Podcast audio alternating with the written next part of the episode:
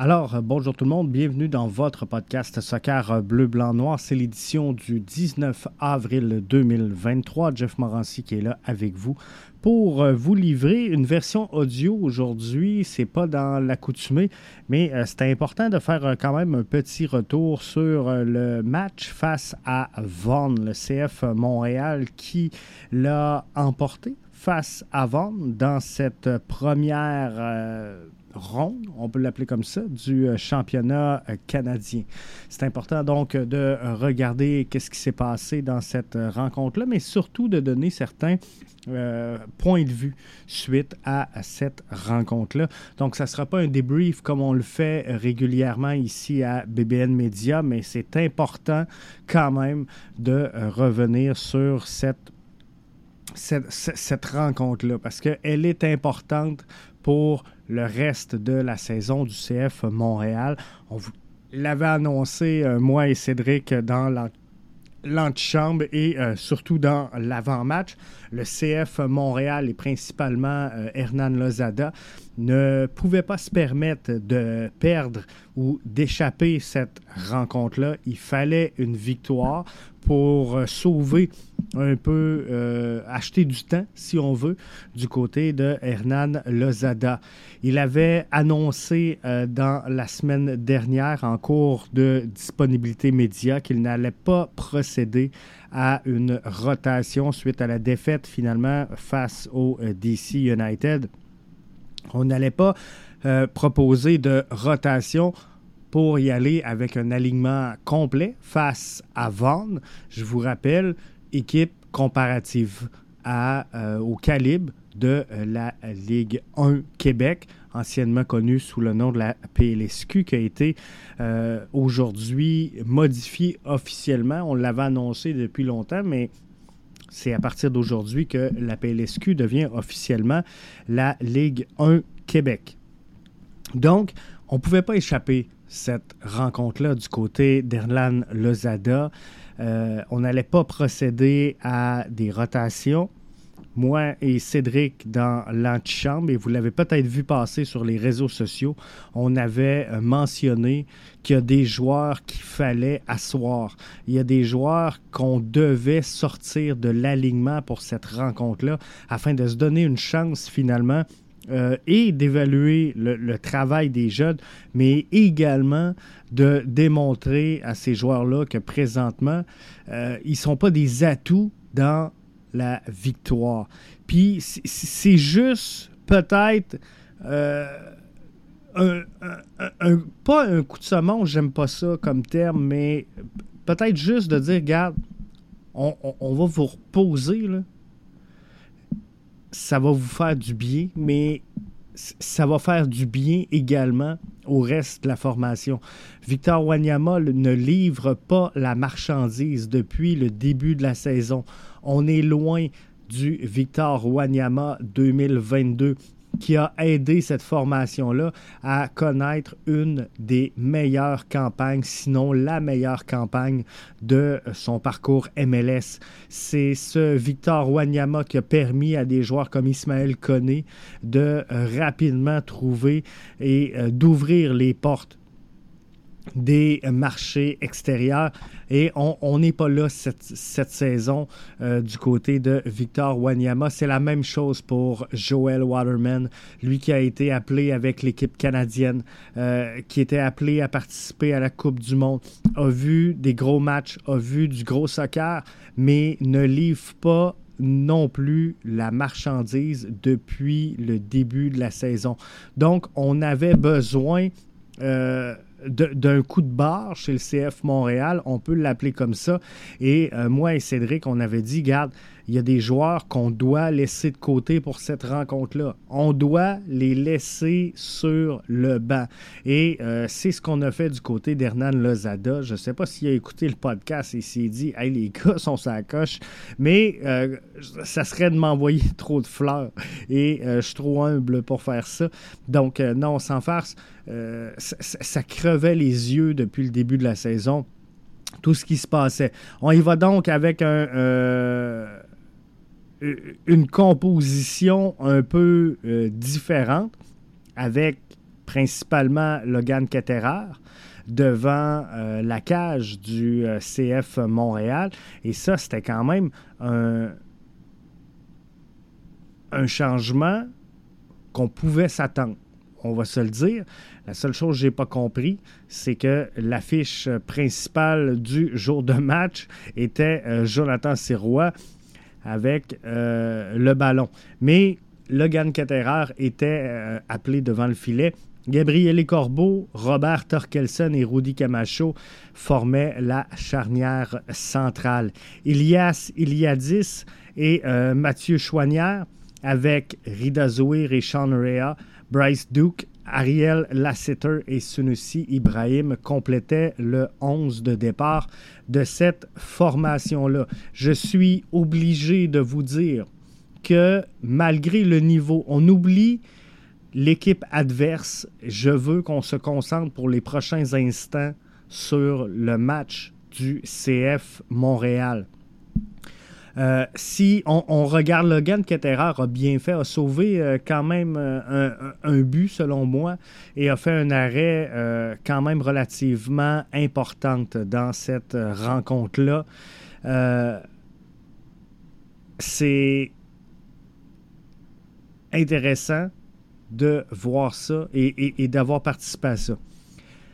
Sinon, si je regarde la charnière centrale, je ne vais pas trop m'attarder là puisque euh, c'est des joueurs qu'on a déjà vus et qu'on connaît très bien. Il y a 10 euh, comme piston gauche. Je crois qu'on touche quelque chose. On tient quelque chose. Et quand je dis faut asseoir certains joueurs pour peut-être mettre les yeux ailleurs. Parce que lorsqu'on a un Wanyama sur le terrain, lorsqu'on a un Waterman sur le terrain, c'est eux qu'on regarde, c'est eux qu'on scrute, c'est eux qu'on euh, dit hey, ils vont-tu aider leur équipe à connaître euh, le succès, à aller vers le haut? Et là, hier, on n'avait pas cette distraction-là de suivre ces joueurs-là. Ilias Iliadis a très bien fait à la place de la Lapalainen qui, on le sait, euh, blessé.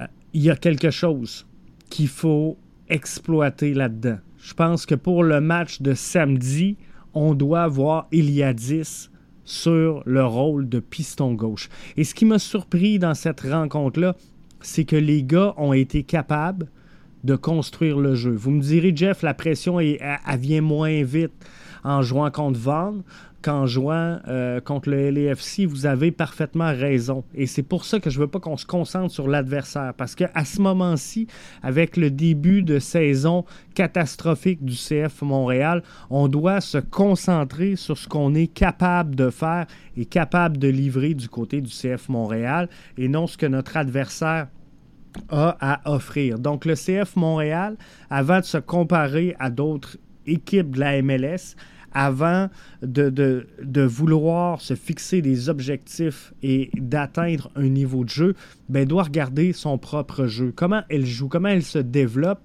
et revenir à un jeu de possession. On était capable de le faire en fin euh, mardi face à Avon. Ce sera plus, plus difficile de le faire en euh, compétition MLS, j'en conviens. Par contre, il y a des choses qu'on a remarquées et qui peut aider le CF Montréal. Donc, il y a 10, ça fait le travail euh, sur le corridor gauche. Je suis obligé de vous dire que Bryce Duke euh, a, démontré de belles choses dans cette rencontre-là. Et si je prends Duke avec Réa et avec Sunusi Ibrahim, je pense qu'on a quelque chose également en avant. Alors que on a euh, l'absence de Romel Kyoto, l'absence de Mason Toy, l'absence de Matko. Matko qui devrait revenir là, dans une dizaine de jours. Prévoyez qu'il sera dans le groupe des 20 le 29 avril prochain. Prévoyez ça. Je lance ça comme ça, là, mais prévoyez que Matko sera dans le groupe le 29. Euh, donc, il y a 10 je pense que c'est réglé et on peut le mettre en uniforme pour le match de samedi euh, prochain. Bryce Duke, même chose. Euh, il mérite d'avoir son temps de jeu. il mérite qu'on le découvre. Et avec Sean Rea, il a fait le travail. Donc, moi, sincèrement, j'aimerais voir Rea avec Duke et Ibrahim, les, trois en même temps sur la surface de jeu. Ibrahim, euh, c'est pas parfait. C'est pas parfait. Il doit prendre la confiance. Il doit se construire. Et j'avais critiqué Hernan Lozada avec Cédric dans euh, l'antichambre et, le débrief pour dire il faut utiliser la force et euh, les capacités de nos joueurs plutôt que de leur demander l'impossible pour essayer de changer une recette qui fonctionnait au départ chez le CF Montréal, d'utiliser la force de ses joueurs. On a vu face à DC United un Sunusi Ibrahim latéral droit, piston, en train d'essayer de centrer des ballons alors qu'il n'y a rien qui marchait. Et on l'a dit, si Sunusi Ibrahim, son rêve, c'était de quitter pour aller rejoindre un marché européen, ben c'est pas avec des performances comme ça qu'on va être capable de transférer ce jeune-là. Il faut le mettre dans des bonnes positions et euh, Ibrahim, dans la surface de jeu, euh, il comprend bien le, le, jeu, comprend bien, capable de faire une bonne lecture de son environnement. Il est à la bonne place. Maintenant, qui va être en mesure de lui délivrer la passe décisive? Et c'est ça. Euh, on, on, a demandé à Sunusi Ibrahim à DC United de, faire la passe décisive, alors que son rôle, sa, force et tout ce qu'on peut en tirer, c'est de l'avoir justement euh, dans cette surface-là à essayer de recevoir cette passe et pas la délivrer. Donc ça, c'est un ajustement qui est euh, important à euh, regarder. Maintenant, on a encore vu la même erreur qu'on voit euh, depuis le début de la saison chez le CF Montréal, où euh, il faut vraiment travailler euh, plus efficacement en défensive pour gérer la profondeur de l'adversaire. Il faut mettre beaucoup plus de pression, beaucoup plus tôt et beaucoup plus haut sur le porteur du ballon. Et ça, c'est vraiment important.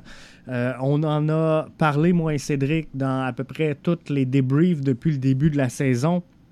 Protégeons le pied fort. Cadre le joueur, protège son pied fort. Empêche-le d'aller jouer le long ballon justement dans le dos de la défensive, peut-être un petit peu euh, trop lente du CF Montréal ou peut-être un petit peu trop haute peut-être un mélange des deux également. Quoi qu'il en soit, on se fait prendre depuis le début de la saison et on a failli se faire prendre également face à Vaughan. Euh, et, et, ça, fallait pas que ça arrive. Donc, ça décèle clairement une lacune défensivement. Alors, moi, ce que je vais dire, c'est prends le milieu de terrain, essaie de travailler à cadrer rapidement le porteur du ballon et surtout protéger son pied fort. Ça, c'est euh, l'essentiel de ce que les gars doivent faire pour essayer de limiter le nombre de balles qui sera remise dans les airs alors que les défenseurs tentent de revenir et ne reviennent pas assez rapidement. Visiblement, cette saison, la force ne sera pas la vitesse de la défensive. Donc, on doit travailler sur cette réalité-là, l'accepter et, trouver comment on va pallier à cette faiblesse-là. Il faut trouver une force qui va venir pallier cette faiblesse-là pour éviter qu'on perde plus de 50% de, ces fameux duels-là, si on veut. Alors, si on en accorde moins de 50%, ben, euh, on, on a déjà plus de chances de s'en sortir, comprenez-vous? Et faut garder le ballon. On le fait contre Vaughn. C'est pas la même pression de l'adversaire. Mais on n'a pas tenté de balancer à tout moment, puis de temps en temps, de, changer le jeu, de faire, euh, comment je pourrais dire, changer le tempo, changer, euh, tenter de déplacer le bloc. Il faut alterner le jeu. Fait que j'ai pas de problème à ce qu'une fois, deux fois, on balance ou qu'une fois, deux fois, on fasse la passe longue en transversale. Ce qu'on veut, c'est empêcher d'avoir un bloc statique en défensive qu'on n'est pas capable de traverser. Donc, qu'est-ce qu'on veut faire avec le bloc adverse? C'est le déplacer gauche-droite et le déplacer de haut en bas. Et c'est à force de se déplacer au bas, gauche-droite, c'est comme ça qu'on va créer une faille. Et là, on va venir prendre les gars en décalage et c'est là que les lignes vont s'ouvrir. C'est là qu'on va être capable de la briser, cette dernière ligne-là.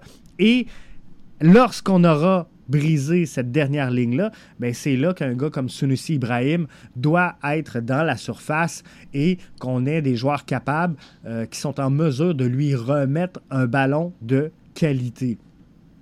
Et ça, je crois que on a des joueurs qui sont en mesure de le faire.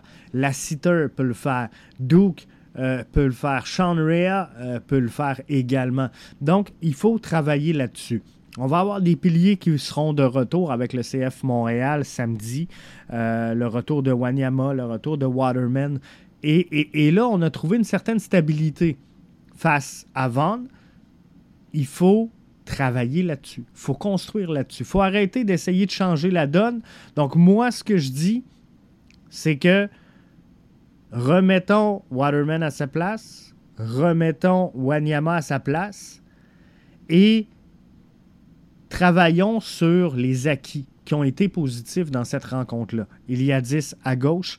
Euh, Réa, Duke, Lasseter et Ibrahim doivent être sur le terrain. C'est des joueurs qui t'aident à gagner. C'est des joueurs qui te font gagner. Euh, Zachary Broguillard est un joueur qui est capable de t'en donner énormément également. Euh, mais je pense que Herrera, si on le met dans des bonnes dispositions et qu'on lui demande de jouer sur ses forces et sur les bons rôles, il est capable également d'offrir de bonnes choses. Donc, c'est un peu l'analyse que j'ai fait du match face à Vaughan. Victoire, je vous le rappelle, 2-0 du euh, CF Montréal. Ce sera euh, sur le prochain tour, 9, 10 ou 11 mai, euh, Toronto FC. Donc, un duel qu'on connaît très bien. ça va être intéressant de suivre tout ça, mais d'ici là, ben, il y a encore des matchs MLS et on est toujours dans cette fenêtre de 4 matchs où le CF Montréal doit mettre la main sur au moins 9 points pour relancer sa saison. On a réussi à en prendre 3. Il en reste 6 de disponibles. Est-ce que le CF Montréal sera en, mesure de vaincre le New York Red Bull au Stade Saputo et ensuite aller prendre 3 points à Kansas City, un club également en difficulté comme le CF Montréal? Donc, c'est possible, c'est prenable, mais il faut commencer à construire sur des bases, construire sur des choses solides et mettre en place les briques pour le restant de la saison. C'est plus le temps de modifier le line-up, c'est plus le temps de faire des essais, de tester. Ah, est-ce que je pourrais essayer tel joueur? Non, construis sur ce que tu as de bon présentement et continue d'ajuster pendant le match, à la 60e, à la 70e, et tranquillement, pas vite, tu vas créer des automatismes dans ton club. Tu vas créer une chimie. Tu vas créer une entente sur le terrain. Tu vas créer des, connaissances. Tu vas voir les 1-2 apparaître. Tu vas voir les overlaps apparaître. Tu vas voir euh, les, les, les, les lignes de passe se trouver plus facilement parce que les gars vont savoir, OK, tel coéquipier je le connais, il va partir à tel moment, il va partir là, il va s'en aller là. Le QI soccer, la lecture du soccer va être beaucoup plus facile. Donc arrête de mettre les gars dans le trouble. Travaille sur ce qui a été positif dans le match de vente. Et malgré que ce soit un calibre inférieur, il y en a du positif. Donc on travaille là-dessus et on avance. L'objectif, prendre trois points face au euh, Red Bull de New York ça va être intéressant de suivre ça ce week-end. Et euh, sinon, le maillot s'en vient. Hein. Moi, j'attendrais, d'après moi, d'ici trois semaines, selon les informations qui circulent présentement, euh, on pourrait avoir le nouveau maillot du CF Montréal. Donc, ça aussi, c'est une bonne nouvelle. Ça va faire du bien. Je ne sais pas si vous avez vu le, le, nouveau maillot également qui, euh, prend la place. Je l'appelle le Prime Blue, mais je sais qu'ils ont changé le nom un peu cette année. Euh, One Earth, en tout cas, le nom m'échappe, mais c'est pas important. Mais euh, il est de toute beauté. Donc, euh, on s'en va dans la bonne direction. Le beau temps s'en vient, l'été s'en vient. Ça va être le fun le restant de cette saison-là. Ou du moins, ça va être intéressant chez le CF Montréal. Donc, on suit ça pour vous ici à BBN Média.